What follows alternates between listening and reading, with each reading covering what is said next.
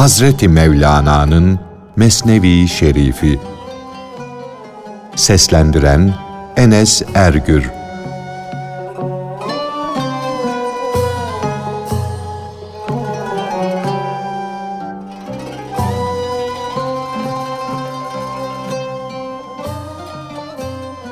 Firavun'un Musa aleyhisselamı rüyasında görmesi ve onun doğmaması için tedbirlere girişmesi.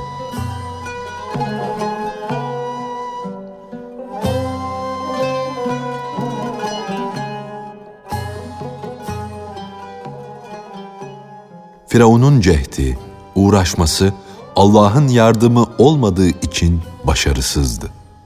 Her ne dikiyorsa o sökülüyordu. Firavun'un buyruğu altında binlerce yıldız bilgini, rüya yorumcusu, büyücüler vardı. Ona rüyasında Hz. Musa'nın doğacağını, sonra mülkünü yakıp yıkacağını göstermişlerdi. Firavun rüyasını düş yoruculara ve yıldız bilginlerine söyledi. Bu hayalin, bu uğursuz rüyanın hükmünü nasıl gidermeli diye sordu. Hepsi de çaresine bakalım. Yol kesenler gibi doğum yolunu vuralım dediler. Hz. Musa'nın doğacağı gece Firavun'un kulları şu karara vardılar. O gün erkenden padişahın tahtı meydana kurulacak ve önünde toplantı yapılacaktı. Şehirde padişah adına tellallar çağrılmasını emrettiler. Ey İsrail oğulları denecekti. Padişah filan yerde size huzuruna çağırıyor. Size perdesiz, örtüsüz yüzünü gösterecek. Sevaba girmek için size ihsanlarda, bağışlarda bulunacak. Çünkü İsrail oğulları Firavun'a hiç yaklaşamazlardı. Firavun'un yüzünü görmelerine izin yoktu. Hatta yolda Firavun'a rastlasalar, yüzü koyun yere kapanıp ona secde ederlerdi. Yasa böyleydi. Yasaya göre hiçbir İsrailli vakitli vakitsiz Firavun'un yüzünü göremeyecekti. Yolda çavuşların sesini işitip de Firavun'un gelmekte olduğunu anlayınca onun yüzüne bakmamak için yüzlerini duvarlara döndürürlerdi. İçlerinden birisi Firavun'un yüzünü görürse suçlu olurdu. Başına en kötü işler, en ağır cezalar gelirdi. Onlar da görmelerine imkan bulunmayan o yüzü pek görmek isterlerdi. Çünkü insan men edildiği şeye düşkün olur. Ey İsrail oğulları! Meydan yerine yürüyün. Padişahlar padişahını görmeniz, bağışını elde etmeniz ümidi var. İsrail oğulları bu müjdeyi işitince sevindiler. Çünkü Firavun'u görmeyi çok istiyorlardı. Hileye aldandılar ve meydan tarafına koştular. Hoş görünmek için kendilerini süslediler. Yani temiz ve yeni elbiseler giydiler. İsrailliler bu davete pek sevindiler, coştular. Erkenden meydana doğru koştular. Firavun onları hile ile meydana götürünce o terü taze yüzünü onlara gösterdi. Gönüllerini aldı, lütuflarda bulundu, bahşişler verdi, vaatlerde bulundu. Ondan sonra canınız hakkı için hepiniz bu meydanda bu gece yatın, uyuyun dedi. İsrailliler emre uyarız. Sen istersen tamam bir ay burada otururuz diye cevap verdiler. Firavun akşamleyin sevinerek döndü. Bu gece diyordu. Ana karnına düşeceği gece idi. Şimdi bunların hepsi de kadınlarından uzaktır. Hazinedarı İmran da yanında idi. Onunla konuşa konuşa şehre geldiler. Firavun İmran'a, ''Ey İmran, bu gece sen burada yat. Hanımının yanına gitme, onunla buluşma.'' dedi. İmran, ben senin kapının eşiğinde yatarım. Gönlünün istediğinden başka hiçbir şey düşünmem, dedi. İmran da İsrail oğullarından idi. Fakat Firavun'un canı ve gönlü gibi dostu idi. Firavun onun isyan edeceğini, gönlünün korktuğunu yapacağını nereden bilirdi? Firavun yatak odasına gitti. İmran da orada yani Firavun'un sarayında kendisine ayrılan yerde yattı, uyudu. Gece yarısı karısı İmran'ı görmeye geldi. Kadın onu uykusundan uyandırdı. İmran uyanınca karısına gecenin bu vaktinde buralara kadar nasıl geldin diye sordu. Kadın seni çok özledim de onun için geldim. Beni buralara Allah'ın takdiri yolladı dedi. İmran sevgisiyle kadını kucakladı. O anda nefsini tutamadı. Onunla birleşti, emaneti ona teslim etti. Yani Hz. Musa'yı dünyaya getirecek tohumu ona verdi. Ondan sonra ey kadınım bu iş küçük bir iş değil. Bunu çok gizli tut dedi. Demir taşa vuruldu, ondan bir kıvılcım çıktı. O kıvılcım Firavun'a da, saltanatına da kin güdücü idi. İmran diyordu ki, ben buluta benziyorum, sen yeryüzü gibisin. Hz. Musa da bitkidir. Bizi oynatan Allah'tır. Satrançtaki şah misalidir ki biz onun matı ve mağlubuyuz. Ey hanım, üstün gelmeyi, yani yutmayı, yenilmeyi, yutulmayı şahtan bil, bizden bilme ve bize hükümdarın emrini tutmadın diye çıkışma.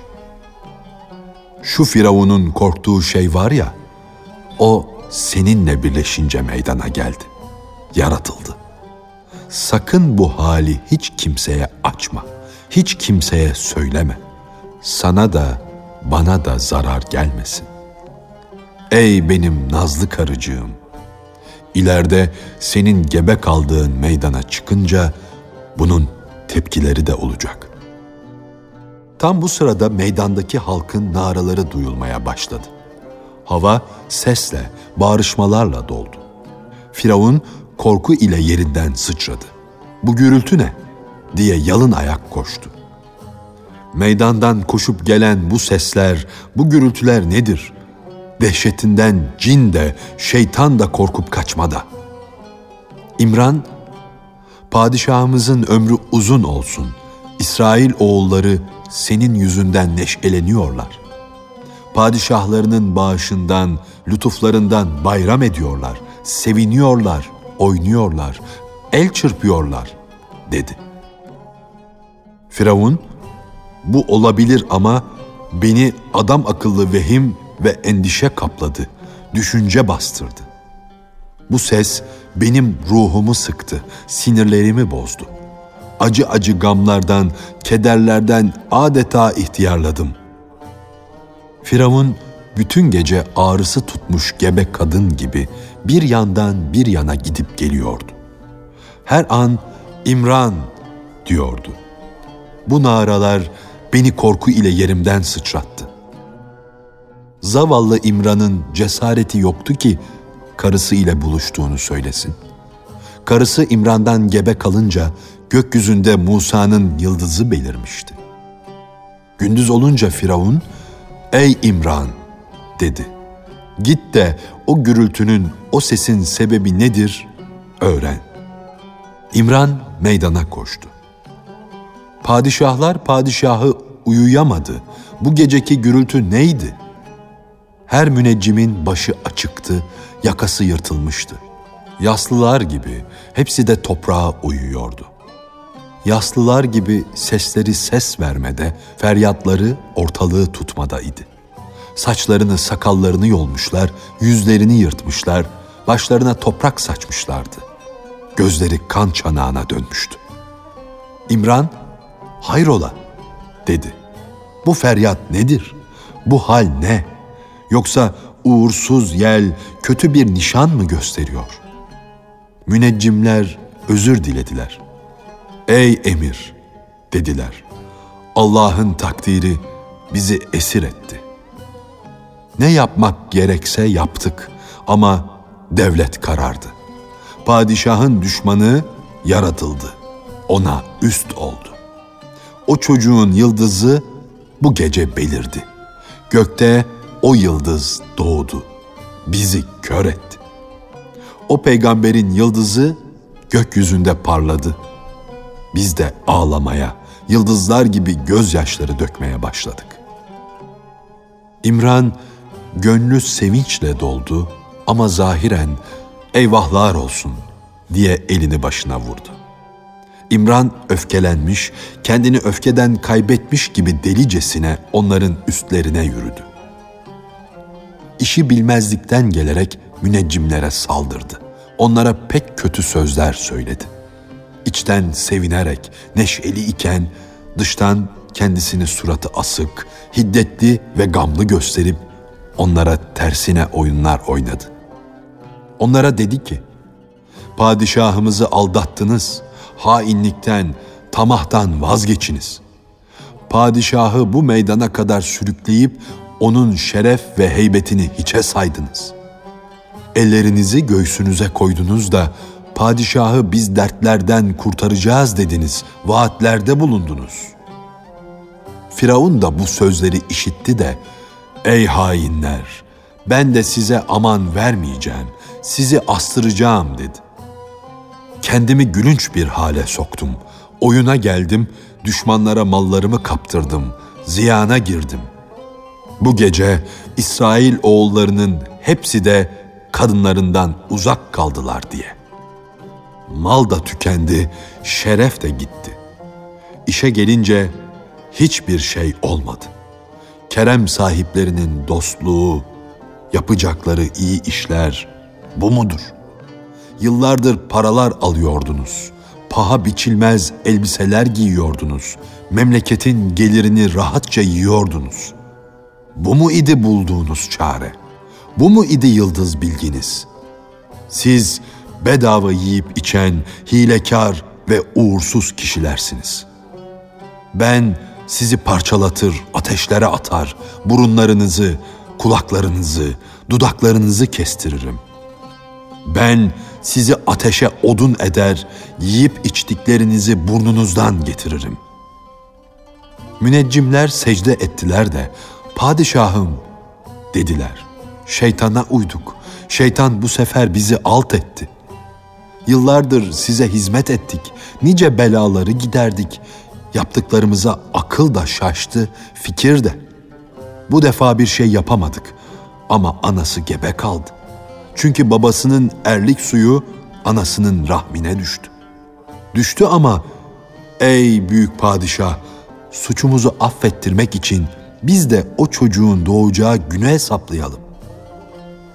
Bu fırsatı elimizden kaçırmamak için biz de onun doğacağı günü hesap eder, o günü bekleriz. Ey verdiği karara akılların, fikirlerin kul köle olduğu padişah, bunu da yapamazsak o zaman bizi öldür. Firavun düşmana saplanıp öldüren kader okunun atılmaması için gün gün dokuz ayı sayıp durmada idi. Dokuz ay sonra tahtını meydana kurdurdu ve tellallar çağırttı. Tellallar, ey İsrail kadınları, çocuklarınızla meydana gidin. Hepiniz dışarı çıkın. Evlerde hiçbir kadın kalmasın diye bağırıyorlardı. Geçen sene erkeklerin sırası idi. Onların hepsi de elbiseler, altınlar elde etmişlerdi. Hadi ey kadınlar, bu sene devlet, saadet sizindir. Herkes ne dilerse elde edecektir. Firavun kadınlara da elbiseler verecek, ihsanlarda bulunacaktır çocukların da başlarına sırmalı, süslü külahlar giydirilecektir. Hele bu ay içinde doğmuş olanlar hemen gidip padişahtan hazineler alsınlar. Kadınlar çocukları ile dışarı çıktılar. Sevine sevine Firavun'un çadırına kadar geldiler. Her yeni doğurmuş kadın hileden, kahırdan habersiz şehirden dışarı çıktı. Kadınların hepsi meydana toplanınca çocuklardan erkek olanlarını analarından aldılar. Bunların arasından Firavun'a düşman yetişmesin, memlekette karışıklık çıkmasın diye ihtiyata uyularak erkek çocukların, o masumların hepsinin başlarını kestiler. İmran'ın karısı da Musa'yı o meydana götürmüş fakat durumu anlayınca eteğini devşirip yavrusunu o hengameden saklamıştı.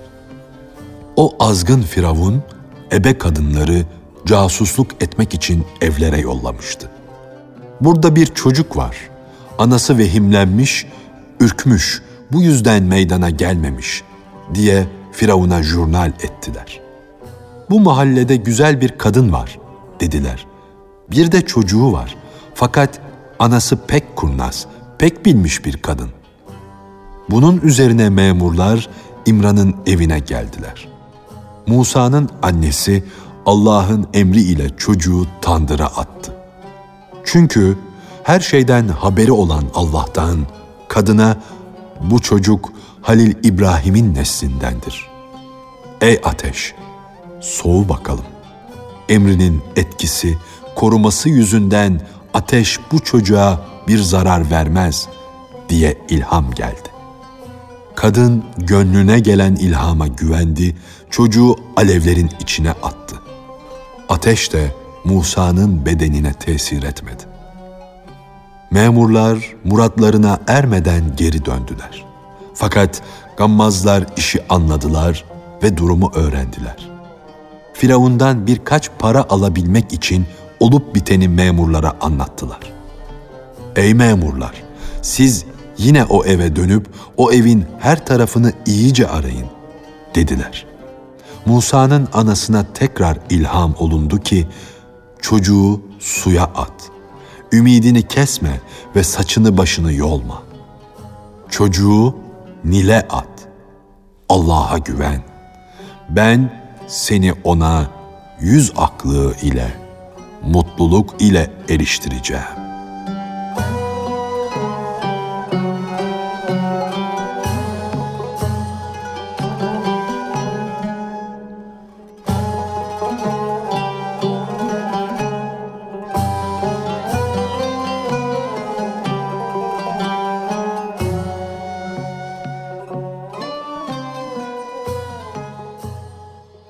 Firavunda olan kötü ahlak sende de var.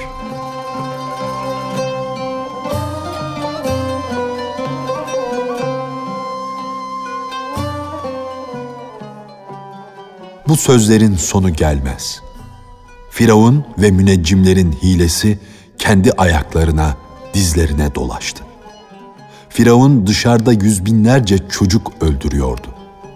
Musa ise içerideydi evin baş köşesindeydi. O kör gözlü olduğu halde kendisini uzak görüşlü zanneden Firavun çıldırmıştı da hile ile nerede yeni doğmuş bir çocuk varsa öldürmekteydi. İnatçı Firavun'un hilesi adeta bir ejderha idi.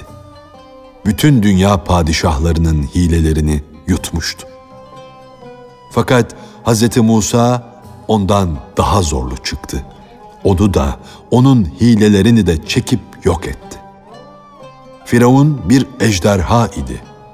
Musa'nın asası da Allah'ın yardımı ile bir ejderha oldu ve onu yuttu. El, elden üstündür. Nereye kadar? Allah'a kadar.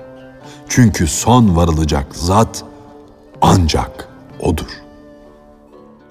Çünkü Cenabı Hak dibi ve kıyısı olmayan bir derya gibidir. Bütün denizler onun huzurunda bir selden ibarettir. Hileler, tedbirler ejderha olsalar bile illallah'a karşı hepsi la'dır. Buraya gelince sözüm yere baş koydu, yok oldu. Yani susmak zorunda kaldım her şeyin doğrusunu en iyi bilen Allah'tır. Ey dünya malı için çırpınan ve dünyaya tapan gafil. Firavunda olan kötü ahlak tamamıyla sende de var. Sen de kibirlisin. Sen de kendini beğeniyorsun. Sen de mal ve şehvet peşinde koşuyorsun. Fakat senin ejderhan yani nefsin acizlik, yoksulluk kuyusuna düşmüş, güçsüz kalmış da Firavun gibi saldıramıyor, bir şey yapamıyor. Yazıklar olsun. Bu söylenilen sözlerin hepsi de senin hallerin, senin kötü huylarındır. Tutuyor, sen onları Firavun'un üstüne atıyorsun. Halbuki senin kötü hallerinden, kötü huylarından söz edilse canın sıkılır, hoşuna gitmez. Başkalarından bahsedilse sana masal gibi gelir. Melun nefis seni ne kadar harap ediyor. Sana pek yakın olan nefsin seni Allah'tan nasıl uzaklaştırıyor? Senin nefis ateşini parlatmak için Firavun'un ateşine atılan odun atılmamaktadır.'' Yani sen onun gibi kuvvete, fırsatlara, servete malik değilsin. Eğer Firavun gibi güçlü olsaydın, sen de çok canlar yakardın.